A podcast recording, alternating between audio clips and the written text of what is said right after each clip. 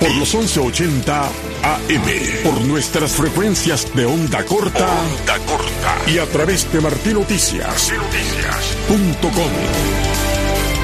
Radio Martí. Siempre contigo.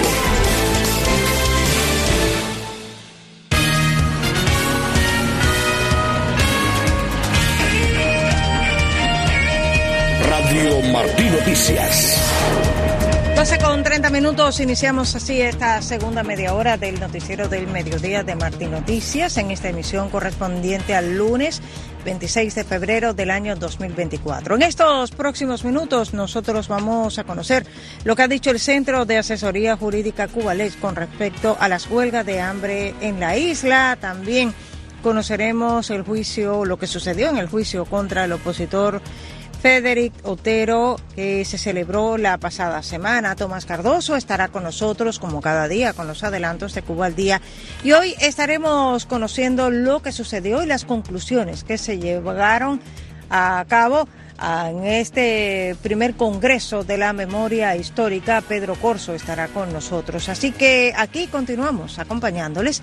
El ingeniero de sonidos Juan Pendas, en la producción y dirección Elena Rodríguez, en la sala de redacción Ivette Pacheco, Yolanda Huerga, Paul Rodríguez y Jorge Jauregui y en los micrófonos Alfredo Jacomino y Ariane González. Iniciamos con noticias que nos llegan desde Cuba.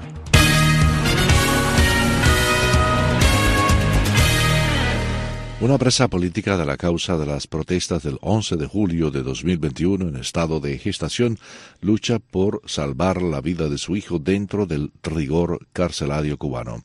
Jaima Pardo ofrece los detalles en un reportaje que contó con la colaboración de Maile González. La presa política cubana, Liz Dani Rodríguez, tiene 25 años y casi tres meses de embarazo. Le tocaba consulta con el médico, pero las autoridades del penal de Guamajal en Villa Clara le dijeron que no había combustible para llevarla al hospital. La doctora, supo está embarazada, pues, está con ella, empezó a hacer el análisis para que se sacara la barriga. Y ella vio que ella se una barriga porque ella, o sea, ella estaba esperando por estar embarazada, ella llevaba con su esposo nueve años y, y, y, que nunca había sido embarazada, pero por la quitar la sacaron. Entonces, a ese la de Estado, con la gente de la prisión, de todo.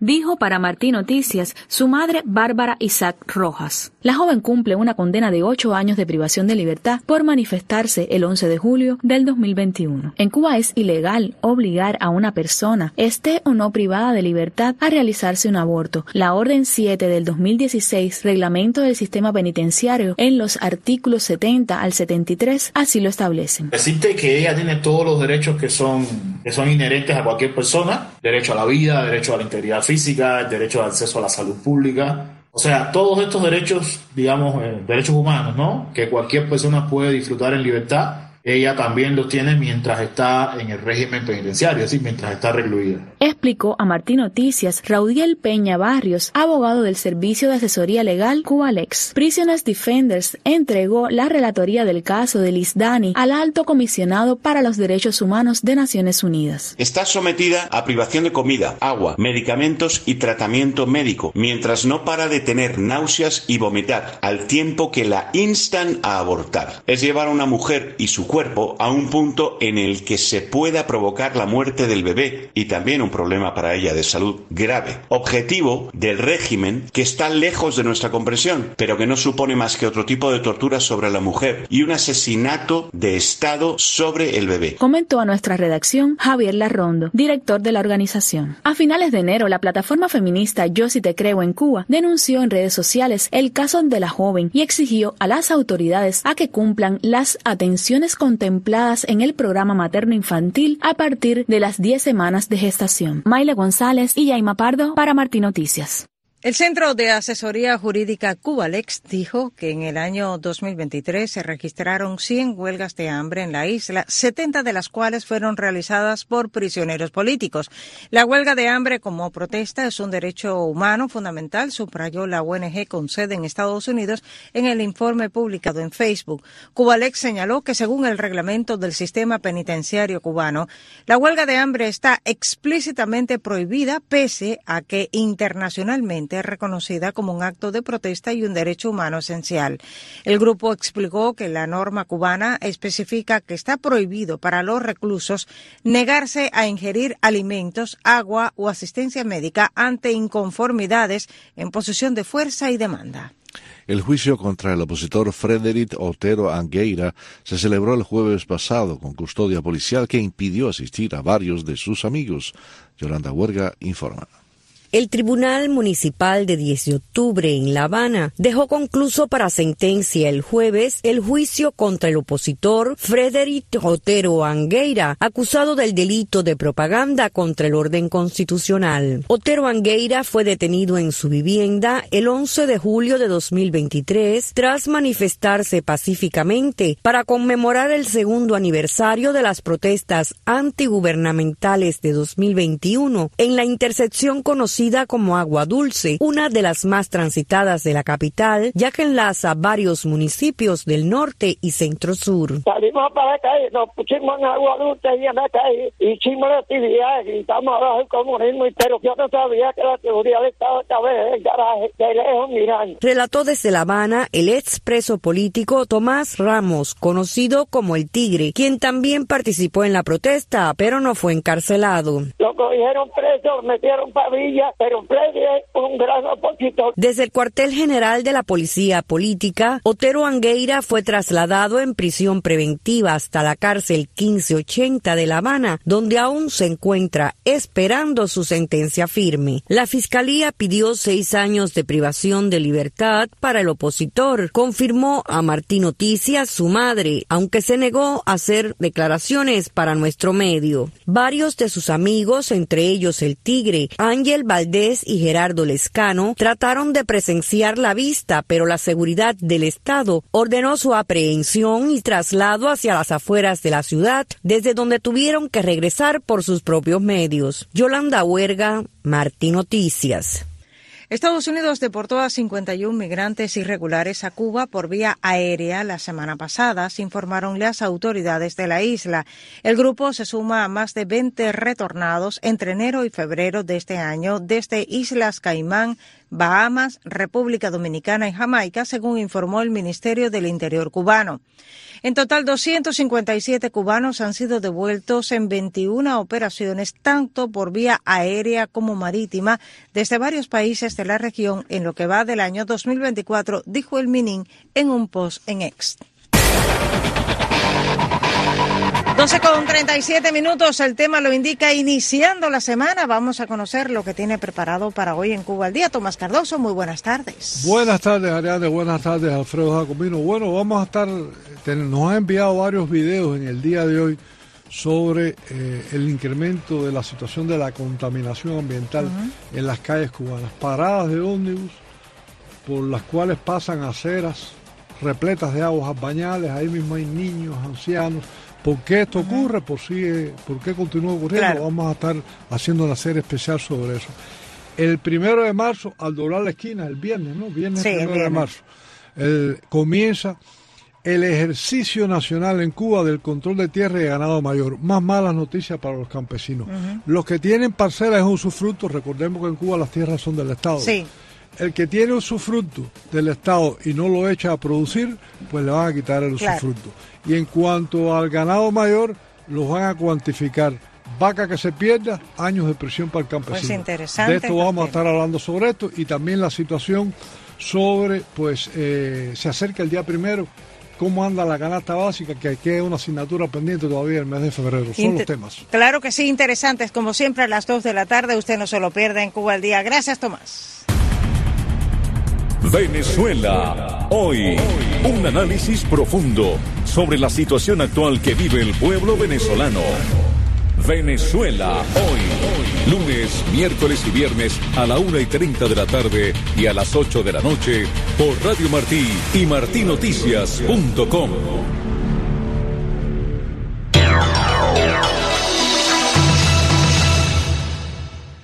12 con 39 minutos avanzamos en informaciones aquí en este noticiero del mediodía de Martín Noticias. El ejército de Ucrania dijo hoy que las fuerzas rusas atacaron el país durante la noche con 14 drones y 6 misiles. Según las Fuerzas Armadas ucranianas, sus defensas derribaron a nueve de los drones y destruyeron tres de los misiles. Los ataques se produjeron mientras los líderes europeos se preparaban para reunirse en París con el fin de enviar un mensaje de determinación al presidente ruso Vladimir Putin y contrarrestar la narrativa del Kremlin de que Rusia ganará la guerra. El presidente francés Emmanuel Macron invitó a sus homólogos europeos al Palacio del Elíseo para una reunión de trabajo ante la escalada de la agresión rusa contra Ucrania en las últimas semanas. Y en París, la Torre Eiffel reabrió sus puertas a los turistas tras la huelga. La agencia francesa de prensa informa. La Torre Eiffel vuelve a abrir sus puertas a los turistas este domingo. La Dama de Hierro permaneció cerrada desde el lunes cuando el personal inició una huelga que pedía inversiones en obras y mantenimiento. La reapertura ocurrió tras un acuerdo entre los sindicatos y la empresa que administra la torre, según un anuncio de la operadora SETE, cuyo capital pertenece casi totalmente a la alcaldía de París. Ambas partes acordaron supervisar regularmente el modelo de negocio de la empresa. Estoy muy contento de venir a verla. Me habría decepcionado venir a París y no verla. Habría tenido un disgusto. No sabíamos que había huelga. Hemos tenido mucha suerte porque la vista es fantástica. Hemos podido ver toda la ciudad. Fue muy halagador para nosotros. Para el fin de la huelga también se acordó una ambiciosa inversión de 411 millones de dólares hasta 2031 para las obras y el mantenimiento del patrimonio de la torre, entre otros proyectos. Los seis días de huelga supusieron la pérdida de unas 100.000 entradas. La Torre Eiffel recibió 6,3 millones de visitantes en 2023. 12 con 41, vamos a dar un recorrido por el mundo en un minuto. Budapest, el Parlamento de Hungría ratificó el intento de Suecia de unirse a la OTAN, poniendo fin a más de 18 meses de retrasos que han frustrado a la alianza mientras busca expandirse en respuesta a la guerra de Rusia en Ucrania. Atenas, Grecia, acordó formalmente hoy participar y liderar una operación de seguridad marítima de la Unión Europea en el Mar Rojo para proteger el transporte marítimo comercial de ataques de militares hutíes en Yemen. Pekín, el ministro de Comercio de China expresó hoy las preocupaciones de su país sobre aranceles estadounidenses y otras cuestiones relacionadas con Taiwán durante una reunión con la representante comercial de Estados Unidos al margen de una reunión de la Organización Mundial del Comercio en Abu Dhabi. Nairobi, un funcionario de Burundi afirma que nueve personas murieron en un ataque de rebeldes opuestos al gobierno y acusa nuevamente a la vecina Ruanda de apoyar al grupo armado. 12 con 43, hablemos de ciencia. Un nuevo material desarrollado por una universidad de Londres para la aplicación del bagazo de caña es una respuesta ecológica a los desafíos de la construcción moderna. Los detalles con Danilo Fuentes Cortés. Después que se han cosechado los cultivos de caña de azúcar, queda una gran cantidad de residuos de tallos fibrosos conocidos como bagazo. Esa sustancia ha sido incorporada en un material de construcción ecológico llamado Sugarcrete, el cual recientemente ganó el premio internacional Climate Positive Award. El material consiste en bagazo de caña de azúcar combinado con aglutinantes minerales propietarios. Esta mezcla se comprime y se deja curar, resultando en bloques de alta resistencia que pueden usarse en lugar de los tradicionales ladrillos de arcilla o de concreto. La huella de carbono de Sugarcrete es solo del 15 al 20% de la del concreto. Según algunas estimaciones, la generación de calor utilizado para producir el cemento tradicional que se usa en el concreto es responsable del 5 al 8% de todas las emisiones de CO2 producidas por el hombre. Sugarcrete ya ha sido demostrado en prototipos de losas de piso modulares, en las cuales las cargas se distribuyen a lo largo de la estructura mediante conexiones entre bloques entrelazados. Aunque se utilizan algunos refuerzos de acero, las losas de Sugarcrete utilizan hasta un 90% menos de acero que las losas hechas de concreto, las cuales son más propensas a agrietarse bajo presión. Se realizarán más investigaciones para examinar más de cerca la durabilidad del material, sus propiedades acústicas y características estructurales. El equipo de Sugar Creek ahora está buscando socios agrícolas en las naciones del sur como un próximo paso hacia la comercialización de esta tecnología en la industria de la construcción. Para Martín Noticias, Danilo Fuentes Cortés.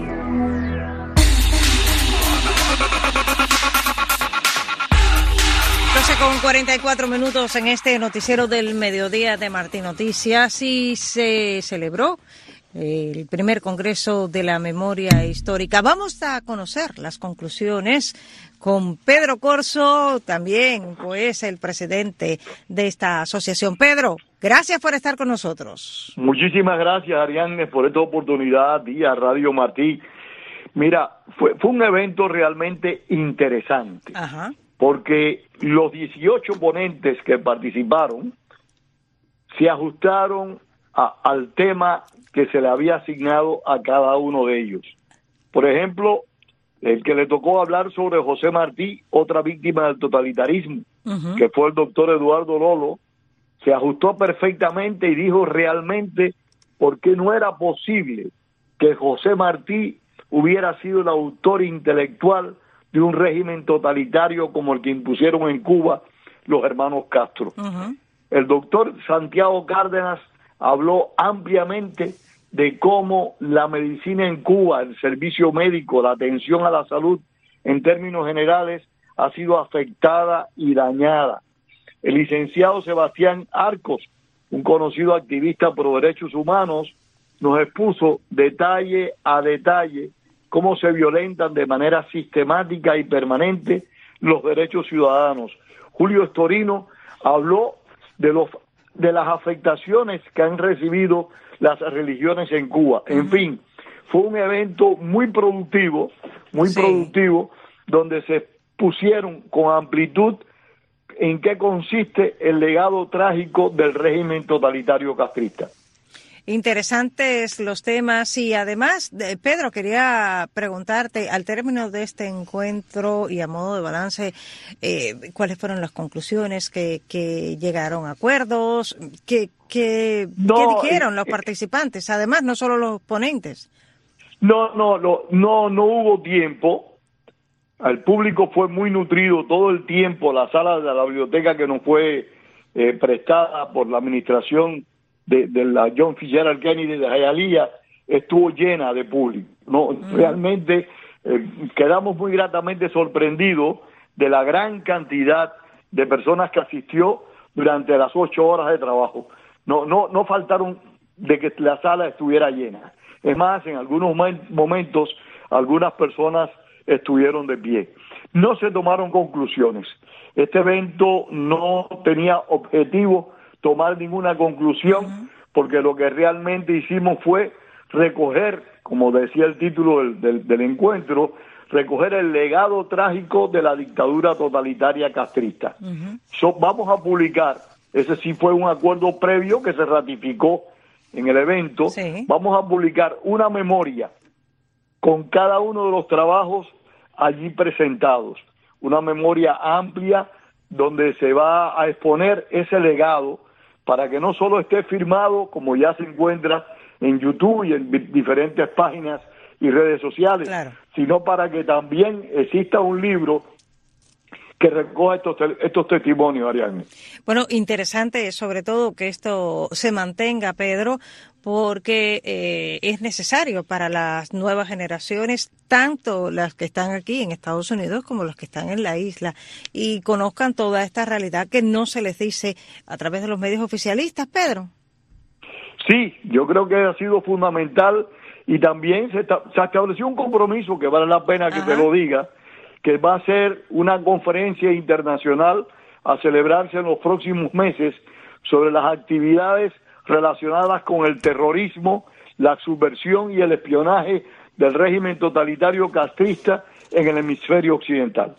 Interesante. Se a tratar eso en un próximo encuentro. Pues estaremos pendientes, interesante y muchísimas felicidades por este primer Congreso de la Memoria Histórica. Pedro Corso, gracias por acompañarnos. Las gracias a ustedes. Pepe, Pepe, Pepe, Pepe, por ahí viene Pepe, Pepe, Pepe, por ahí viene Pepe. El Pepe. El Pepe. El Pepe.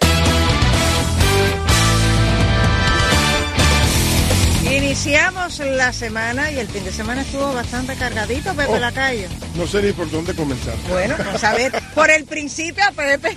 Bueno, vamos a comenzar con, con boxeo, porque para salir ya rapidito, Andy Cruz, promedio perfecto de 3 y 0 en las 135 libras, aquí mismo en la Florida, derrotó al mexicano Brian Samarripa, que ni se enteró de lo que había pasado y mucho menos de cuando le dieron los golpes. Así que Andy Cruz, 3 y 0. También el jugador de baloncesto cubano Sergio Machado abandonó la selección nacional horas antes de iniciar el primer partido del torneo clasificatorio de la Federación Internacional de Baloncesto FIBA para la America Cup 2025 en Orlando, Florida. El éxodo de deportistas cubanos ha sido ha, este, ha dado un aumento desde 1991.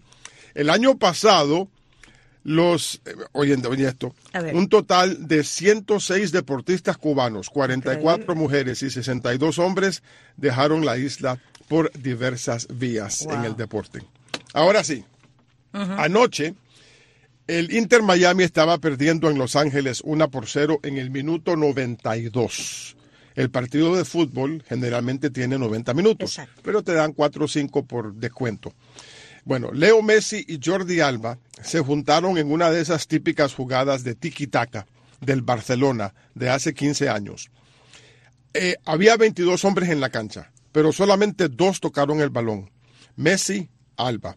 Alba, Messi. Messi, Alba. Alba, centro y gol de Messi. El gol en el minuto 92 empató el partido 1 a 1 y el Inter de Miami se salvó de no perder su primer encuentro de la temporada. Así que, vistes, por fin está rindiendo frutos el tiki-taka. De, de, Johan Cruyff y de Pep Guardiola de hace 15 años. ¿Eh? Y tú dudabas de ello. en el béisbol de las grandes ligas extienden los cachorros de Chicago su contrato con Cody Bellinger. Oye esto, tres años y 80 millones de dólares norteamericanos. Todavía falta el examen físico, pero todo el mundo sabe todo que, que sí, sí, totalmente. Este muchacho, como diría el Guajiro Peña, se las trae.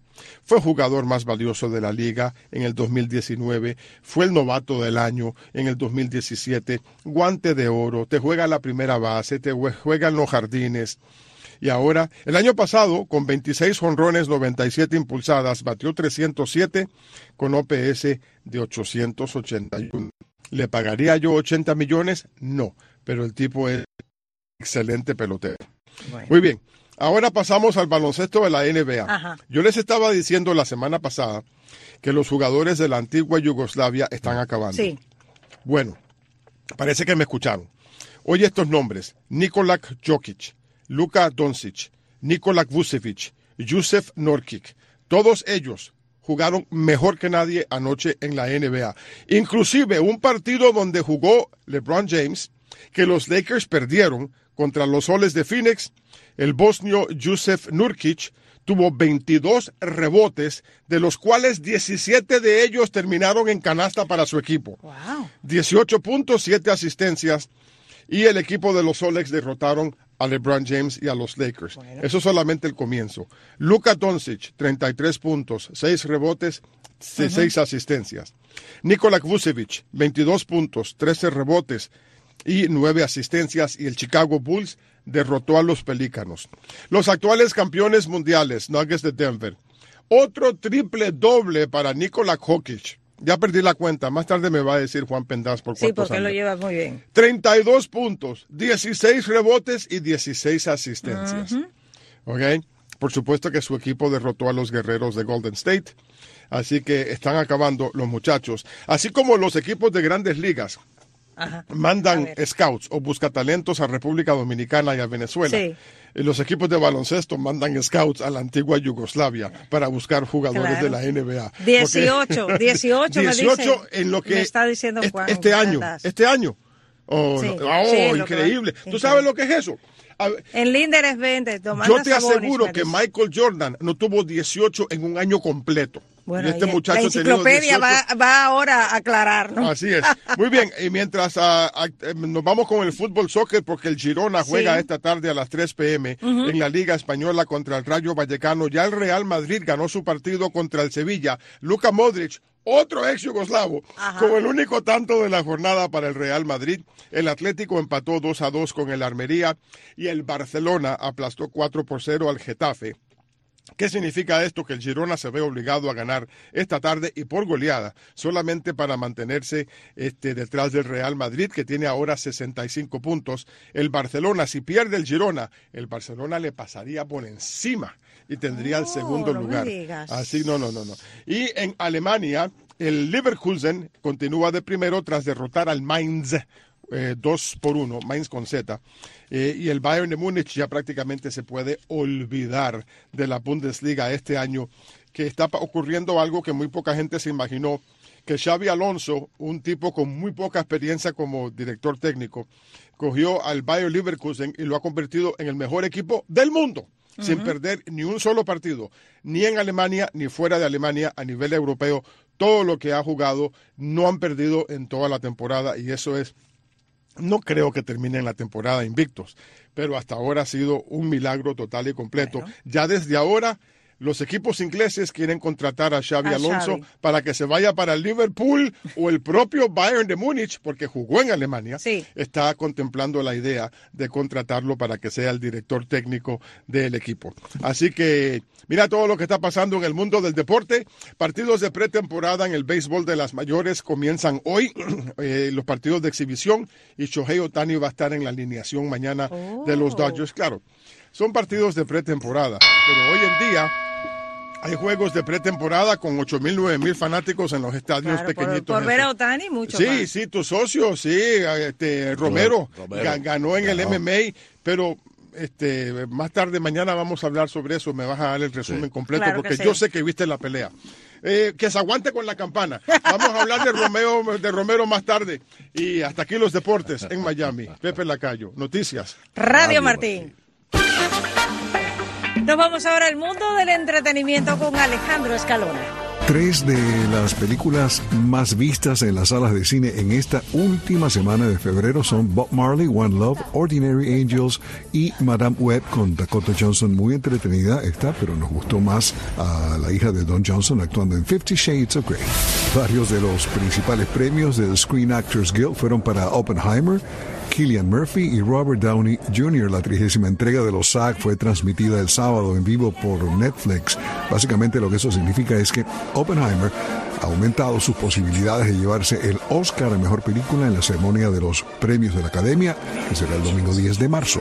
En los SAG, Lily Gladstone ganó como actriz por Killers of the Flower Moon, The Bear ganó como serie de comedia, Billie Eilish, la actriz y comediante Melissa McCarthy, Anne Hathaway, Emma Stone, Carrie Mulligan, Meryl Streep, Emily Blunt también fueron parte del show de los Screen Actors Guild el sábado.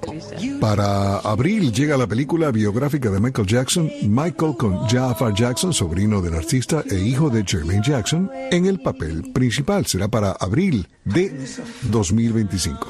El sábado en el estadio Raymond James de Tampa, Billy Joel y Sting dieron inicio a su gira 2024. Ambos comenzaron el concierto cantando juntos Every Little Thing She Does Is Magic. Sting tocó temas de su carrera como solista y, por supuesto, de su discografía con Police. Billy Joel interpretó My Life Moving Out, Piano Man, su nuevo tema Turn the Lights Back On y Start Me Up de los Rolling Stones. La próxima cita de ambos será en el Petco Park de San Diego el 13 de abril. Voz de América Radio Entretenimiento. Estas son las noticias del espectáculo. 12 con 58, estamos en tiempo de repasar nuestros titulares. Aumenta el consumo de drogas entre jóvenes de La Habana. Cubanos reaccionan al anuncio del gobierno sobre crisis en la producción y distribución del pan. Anónimos Cuba se atribuye hackeo a bufetes colectivos con frases de abajo la dictadura y la libertad para los presos políticos. Continúa la emigración de venezolanos en medio de la crisis en el país y el ejército israelí presenta plan ofensivo en Rafah y la ONU advierte sobre desastre en Gaza.